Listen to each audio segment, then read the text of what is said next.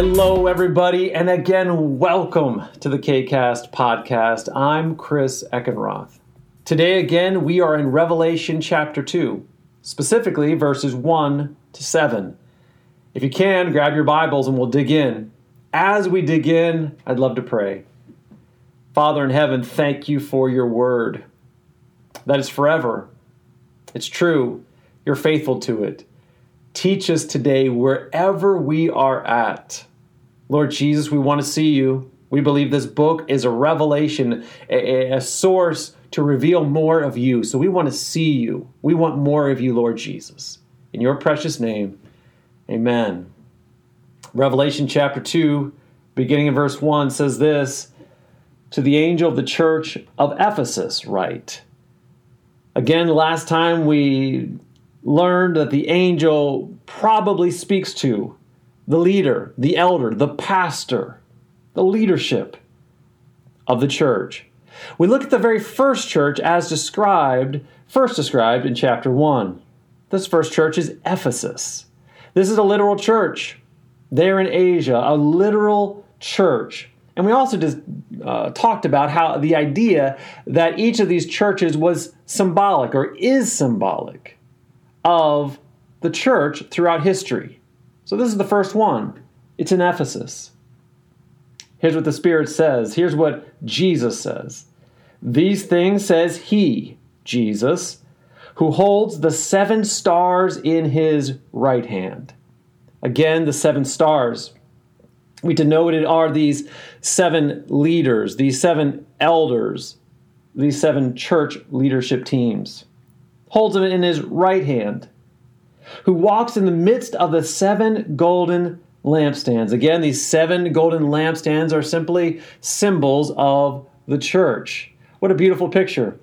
Jesus holding the leadership of his churches in his right hand.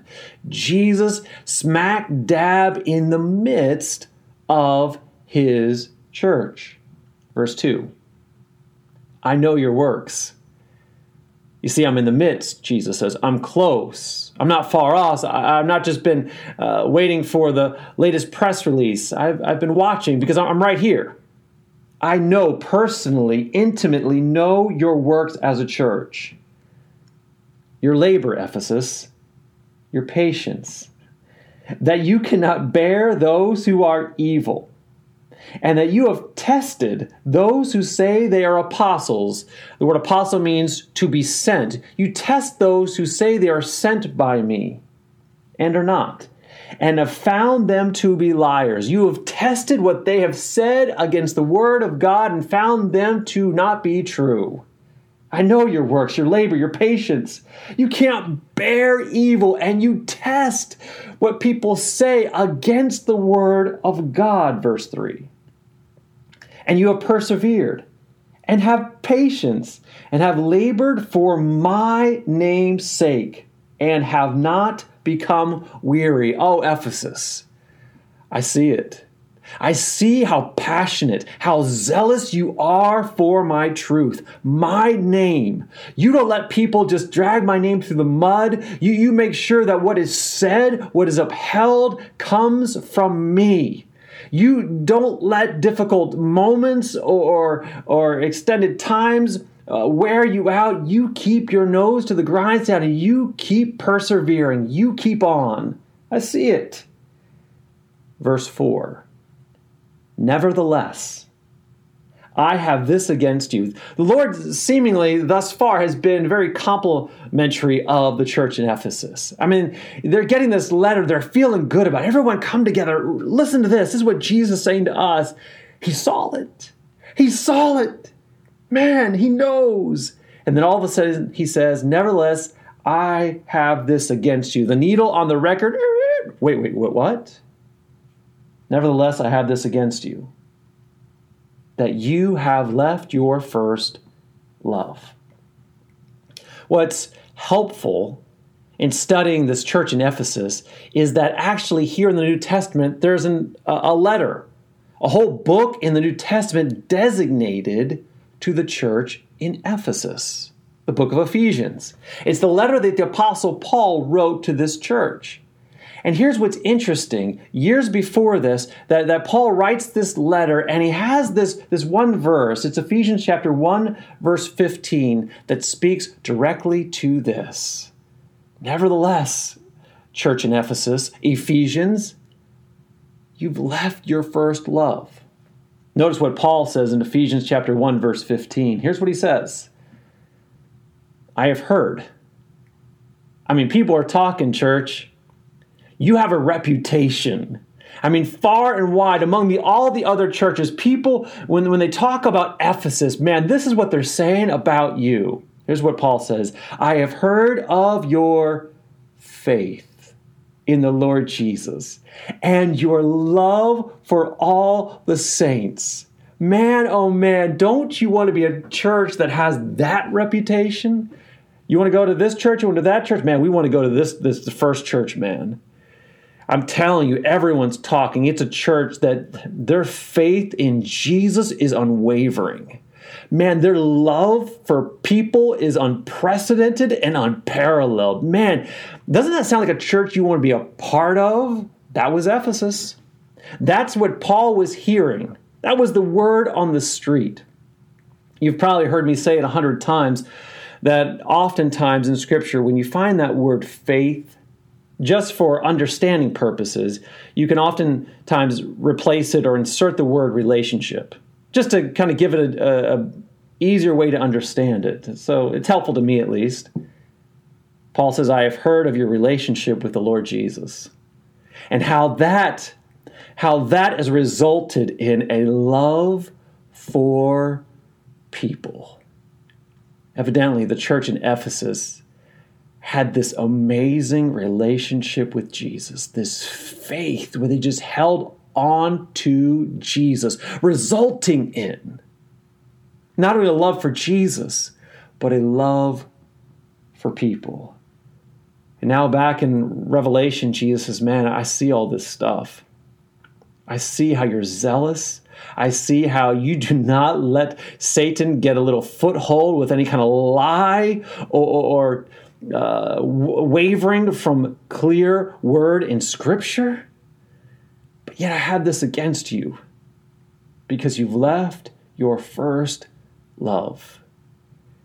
That first love certainly is that intimate personal relationship with Jesus that was then flowing into uh, loving other people. Jesus, I see it. You see, you see the result of it? You're so bent on truth, it's impacting how you're treating people. And really, the root of the issue isn't how you're treating people. That's simply the symptom of, of, of something before that. And the thing before that is it's you and me, it's me and you. There's a problem with our relationship. You've got so focused on truth that you've forgotten the author of, the person of truth. So here's a biblical truth that we can take out of this, or a biblical principle. Our faith, our relationship with Jesus will always impact how we treat and view people. So, verse 5, Jesus says this it's the first of three R's in verse 5. He says, Remember. Stop. Just stop and think about what it used to be like. Remember, therefore, from where you have fallen. Second R, repent. Do you remember? Oh man, I remember. Maybe they recount some of the words of Paul in 2 Corinthians chapter 5 as letters were coming out and being shared. It says, just the love of Christ compels me to stop living for me and start living for him. As they heard the stories about Jesus, as they heard about how Jesus just was was was could could not be stopped from going to the cross, how that message just penetrated every surface within them and got to their hearts. It was the love of Christ going to the cross for them, for them that compelled them to stop living for themselves and start living for him. Oh man. Love begets love. Jesus loved me. Oh, I love Jesus. And, and the, my love for Jesus now pouring out in my love for people. John says here, or Jesus says actually, remember. Do you remember? Oh man, I remember. If you remember, Jesus says, second R, repent. Again, I, I feel bad just because I say this so many times, but I believe it to be completely true. At creation, you and I were endowed with this power. It's the power of decision. Jesus says, Remember and then exercise the power that I have given you to repent, to make a turn. It's a 180 degree turn, to turn back. Remember and then repent. It's a strong word because Jesus is making it clear this is sin. You, you, can, you can justify it. You can try to make it legitimate by saying, but but Jesus, we're, we're, we're fighting for you. We're doing all this for you. And Jesus says, I see it and I love it. But there's still something. There's something you're missing. Don't you remember? Don't you remember us? Don't you remember the relationship? Yeah, then repent. Turn back, make a decision to turn in your lives as a church and do the first works, or else, Jesus says, wow, there'll be consequences. Or else I will come to you quickly. I'm not messing around.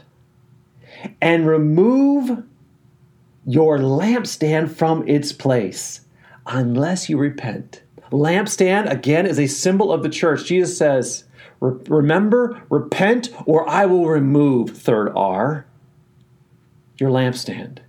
I will take away your church status from my eyesight. You will no longer be my church. Remember, repent, or I will remove. Verse 6 But this you have, that you hate the deeds of the Nicolaitans, which I also hate.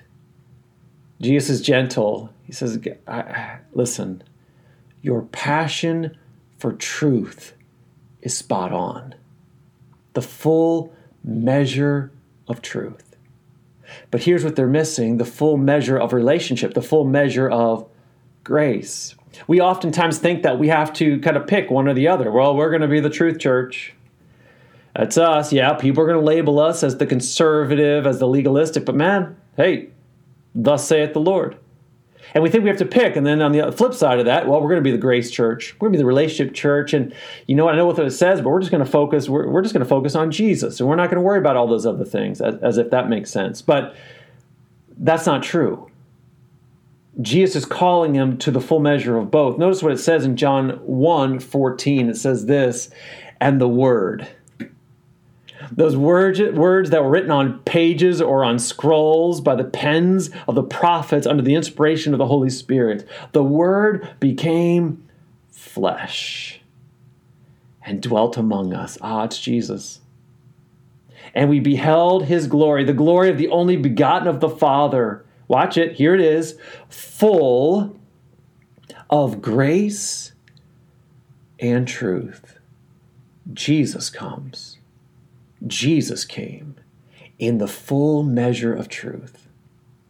At the very same time, Jesus shows up in the full measure of grace. We think we have to choose. Jesus, no. I come and I call you to the full measure of both. You say, well, how do you do that? How do you do both? Grace and truth. First of all, when it comes to truth, you make your decisions as an individual and as a church body. Base you base your decisions on what God has said. Period. Truth. You say, but what about grace? And then you treat one another like Christ has treated you. The full measure of grace the full measure of truth. I find it interesting that Jesus tucks that in in verse 6 when he says, he says, again, you hate the deeds of the Nicolaitans? Looks both ways. And then he says, yeah, me too. The Nicolaitans, again, it's believed that the Nicolaitans refers to a group of people who came out of uh, one of the first deacons, Nicholas, Acts chapter 6, verse 5. It is believed that Nicholas, who was one of the original seven deacons, as time went on, began to introduce, promote the idea in church that, yes, oh yeah, this is true, that's what God says, but then we can also add this. In other words, he was promoting biblical compromise. That's what the Nicolaitans were known for biblical compromise. They were compromising the truth. And so Jesus says, You know what? You hate that? You actually get that from me because I hate that too. that full measure of truth, he's affirming that. But what he is calling them to is to remember and then repent from the sin of not the full measure of grace, treating people the exact same way that Jesus has treated you and me in light of the cross. Verse 7 He who has an ear, let him hear what the Spirit says to the churches. It's the same Spirit that gave the greeting there in chapter 1. Jesus says, if you're hearing this, it's because the Spirit of the living God is speaking to your heart. To him who overcomes, Jesus is about sharing his victory on cro- the cross with you and me.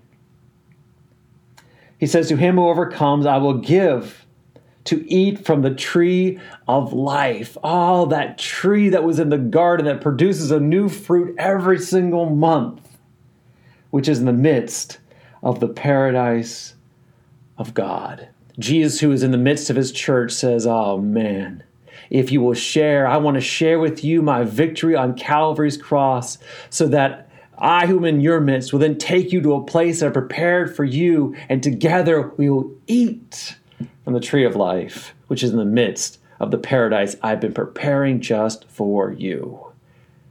The church in Ephesus, symbolic of the early church there in the church's history.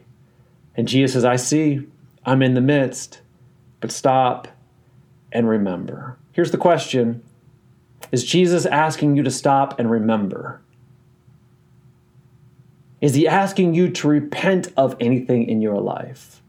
Maybe it's the you have the full measure of grace and relationship, but you don't have the full measure of truth in your life. You've been minimizing that like the Nicolaitans. Maybe you are just, man, you are all about the truth. But you've been minimizing relationship and the grace that Jesus has shown us. Jesus says, Remember, Repent, exercise the power that I have given you. Make a decision. Do it quickly.